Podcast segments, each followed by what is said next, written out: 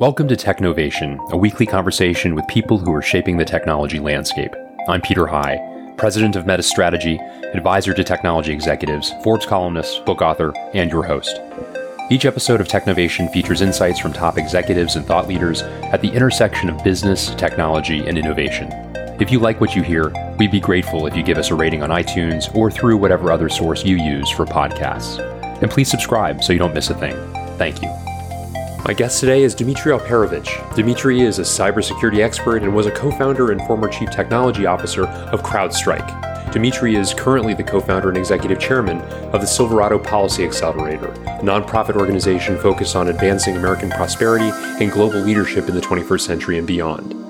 In this interview, we discuss Dmitri's perspective on the recent US government hack believed by many to have originated in Russia, including why the hack was not an act of war, but instead a traditional espionage, why this hack has potential to be 100 times more significant than the OPM hack, as well as some of the silver linings of the hack. We discuss how organizations can protect themselves from adversaries, including why every organization needs to start with the assumption that an attacker is already inside, why trying to build walls around the perimeter of your network is futile, and the importance of planning regularly to defend a cyber attack. We also discuss the importance of using password managers, why individuals should be suspicious of emails and not click attachments from unknown people, why our government is at its weakest point to be able to respond to this threat currently, and a variety of other topics. Dmitri, why don't we just you know jump right into it? And I would love your kind of analysis of what has happened. Um, you know, there's been a, a lot of um, a lot of controversy. There seems to be consensus that uh, the the hack is the work of the Russians, a, a a country at least that you're quite familiar with in terms of its tactics relative to this. Maybe just sort of set the lay of the land, if you would. Yeah, absolutely. So so I think it's important to understand that while this is a grave situation and certainly um, will likely be highly detrimental to our national security in the short and medium term, um, this is not an act of war. This is not a digital Pearl Harbor, as as some politicians have been um, talking about this um, in the last few weeks.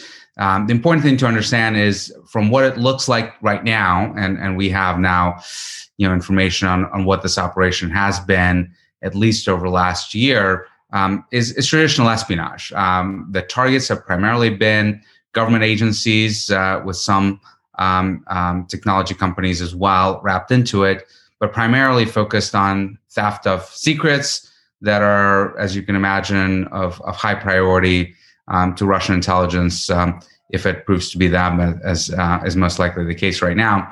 So this was uh, an audacious operation, uh, in, uh, incredibly well executed, very, very patient. But at the end of the day, the goal was theft. The goal was not destruction. Um, the goal was not uh, leaking of that public information. There's a small chance we may still see that, and then we have to reevaluate our assessment. But for now, at least, it looks like the exact type of operation that the U.S. government, the U.S. intelligence community, would be proud to have executed against uh, our, our own adversaries.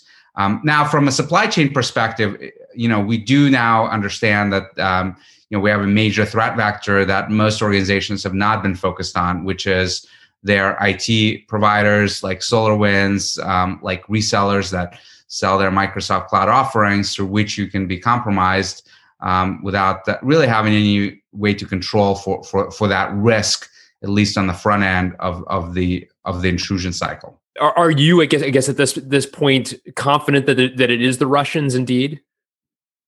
So the interesting thing about this um, particular intrusion is that the private sector really does not have attribution here, um, unlike virtually you know every other operation we have seen over the last ten years, where many in the private sector, including my my, my uh, former company CrowdStrike, was very good at uh, attributing attacks, and, and many of them very very quickly.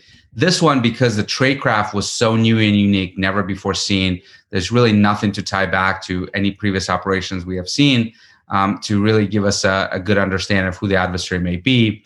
So all the attribution so far has been coming from government officials, and obviously intelligence agencies are very good at um, attributing attacks based on you know variety of different sources and methods that uh, go well beyond just technical measures. So for now, at least, uh, you know we have to wait to, to see what the evidence um, is going to come out um, with regards to this. We may very well see indictments in the future for this operation, as the Justice Department has been establishing, uh, you know, very good, uh, I think, uh, precedent for indicting uh, foreign intelligence operatives on a regular basis for various nefarious acts that they've done against this country.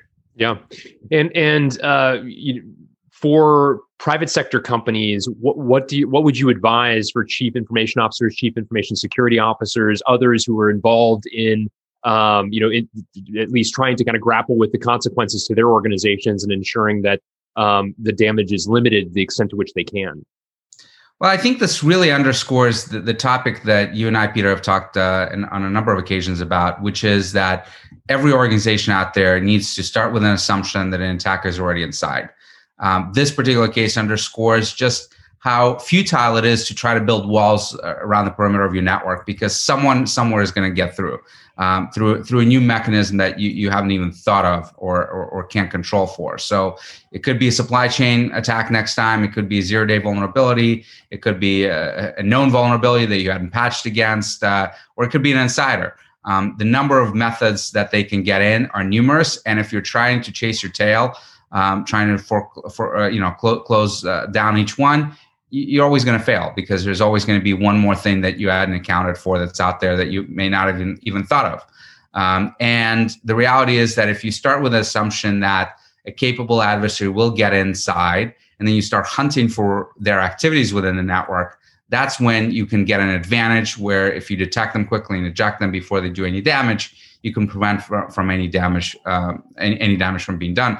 And if you look at how um, they executed this particular attack. Yes, they came in through the SolarWinds vulnerability, or they came in through the um, reseller um, um that was selling Office 365 and Azure licenses to their customers. But at the end of the day, once they moved past that initial vector, they started doing traditional things. They started maintaining persistence, trying to kill security products, move laterally, etc. And that's where you have the opportunity to detect them. And in fact, some organizations have detected them and, and, and we're able to, to eject them before um, any, any impact, uh, um, before they had any impact to the, to the company.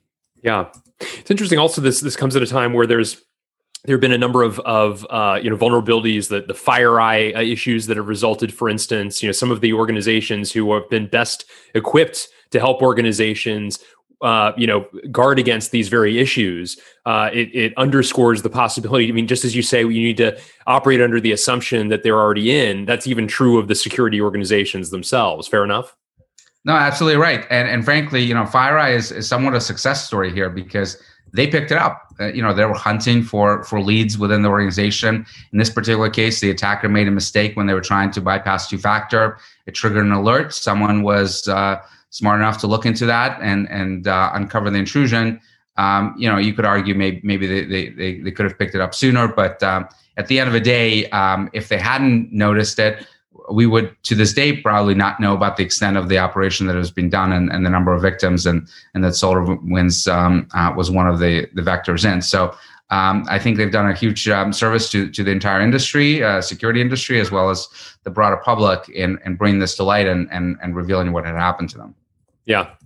So, I mean, as you, as you say, uh, you know, a, a key um, a key message to technology executives who are responsible for the security of their organizations is to assume that you will be penetrated, which means having, as we've talked about in the past, Dimitri, uh, you know, not only having great uh, technology and an ecosystem of, of partners at your disposal who can help you, but also having great, and this is part and parcel of the same, but it but also involves process points and people points associated with this as well in terms of you know training of your people, having a culture that is attuned to this, uh, having you know uh, sound dis- disaster recovery business continuity plans in place and tested and so forth. Um, so it's kind of marshaling all of that together. Is that that is that a fair synopsis?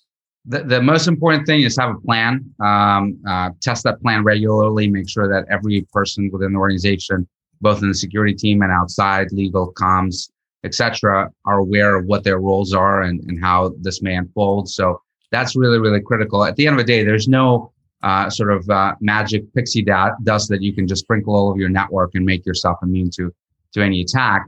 Um, it will include technologies it will include people it will include processes all this together is what ultimately will make an organization resilient and uh, be able to withstand uh, even a sophisticated adversary such as this one. It, what do you, you, you mentioned that this is you know primarily espionage as you said. It was not a uh, an, an attack to destroy information. Um, what what do you foresee you know again with the information we have now some of it's still to be validated of course um, the sort of medium to long term consequences of this perhaps the most interesting element of this was how targeted this was um, it was really like a sniper shot um, from a mile away uh, going after very, very specific victims. So if you look at the total potential victim population, it is massive. You've got uh, you know 18,000 um, SolarWinds customers alone that have downloaded the backdoor that could have been compromised by this adversary. Um, you have other supply chain mechanisms which we're still just about um, learning now. Uh, Microsoft uh, resellers are, is just uh, one of the latest ones. So you you'll probably will will find out there are tens tens and tens of thousands, uh, if not hundreds of thousands, of potential victims um, that the attackers had access to. But um, what we're finding is that the number of organizations that actually went in and used that access, used that master key, if you will, to open up the door and get in is much much smaller. Probably my guess is on the order of a couple hundred, maybe 300 um, at most. Um, most of them government agencies. So I think the impact will primarily be limited to, to national security. When you look at the agencies that have been targeted, the Pentagon, the State Department, Treasury, uh, Nuclear um, Security Administration Agency that's responsible for protection of our nuclear weapons. Um, those are the types of things that a nation state like Russia would have, uh, you know, incredible interest in gaining access to. Um, the silver lining is that, um, well, there are two silver linings. One is that uh, most of the potential victims out there looks like got the kill switch from the adversary, where the, the attackers basically said, "We're not interested in you," um, um, uh, and basically shut down the malware. Um, and the second uh, silver lining is that it looks like they have not been able to infiltrate classified networks, at least based on what we know today. And of course, classified networks is where we, we, we store most of the super sensitive information in the US government. Um, although, even on unclassified networks, you still have a lot of highly valuable data that, that can be damaging for years to come.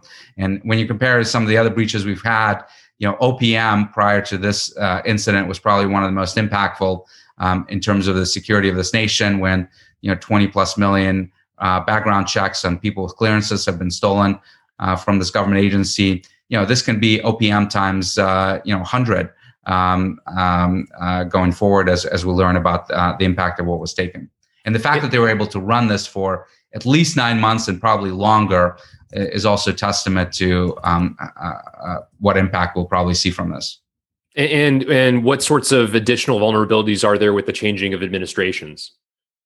Well, uh, th- that that's an interesting point because, of course, right now you have things in a flux where um, you know uh, there's no political leadership, for example, anymore uh, uh in in CISA uh, the cybersecurity agency that's uh, managing part of this response. Uh, Chris Krebs, of course, was fired by the president about a month ago, and um, along with um, his deputies. So now you have an acting civil servant in charge of CISA, who's a tremendous individual, but as a civil servant, as an someone in an acting capacity, you just don't have the authority to do what's needed in order to marshal um, you know, other cabinet officials and and uh, and the rest of the federal government to respond to this crisis. On top of that, you have a situation where many people are sort of polishing their resumes, resumes, and have one foot out the door, if not both feet out the door at this point, um, looking for jobs in the private sector. So you have a government that I think is at the weakest point in terms of being able to respond to this.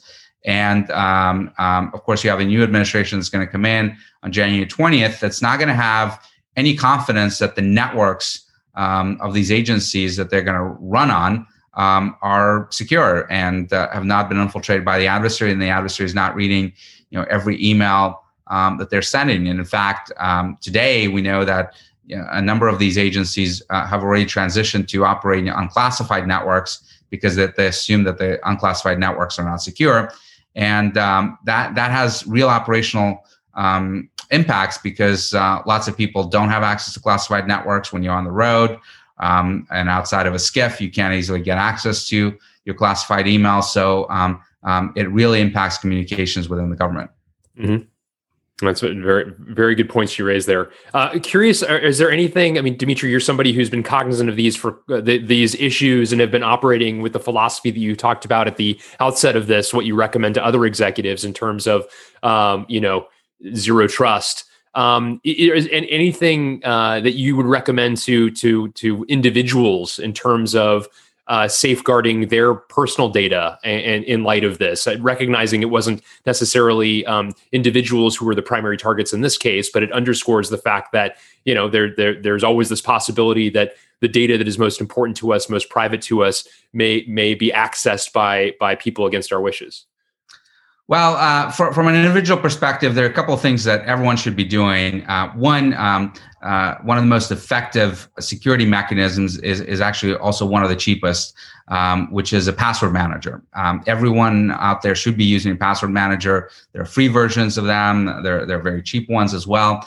And the important thing is to make sure that every password that you create for literally anything, any software, any website out there, um, any equipment that you may have, is random and unique. And you save it in password manager. And then the only password you need to remember is, is the password to password manager. Um, that is one of the most common ways that people get compromised. They reuse their passwords, they use weak passwords, and, and password manager really can stop those types of attacks dead in their tracks. Um, and beyond that, uh, really be very suspicious. Uh, be very suspicious of emails you get.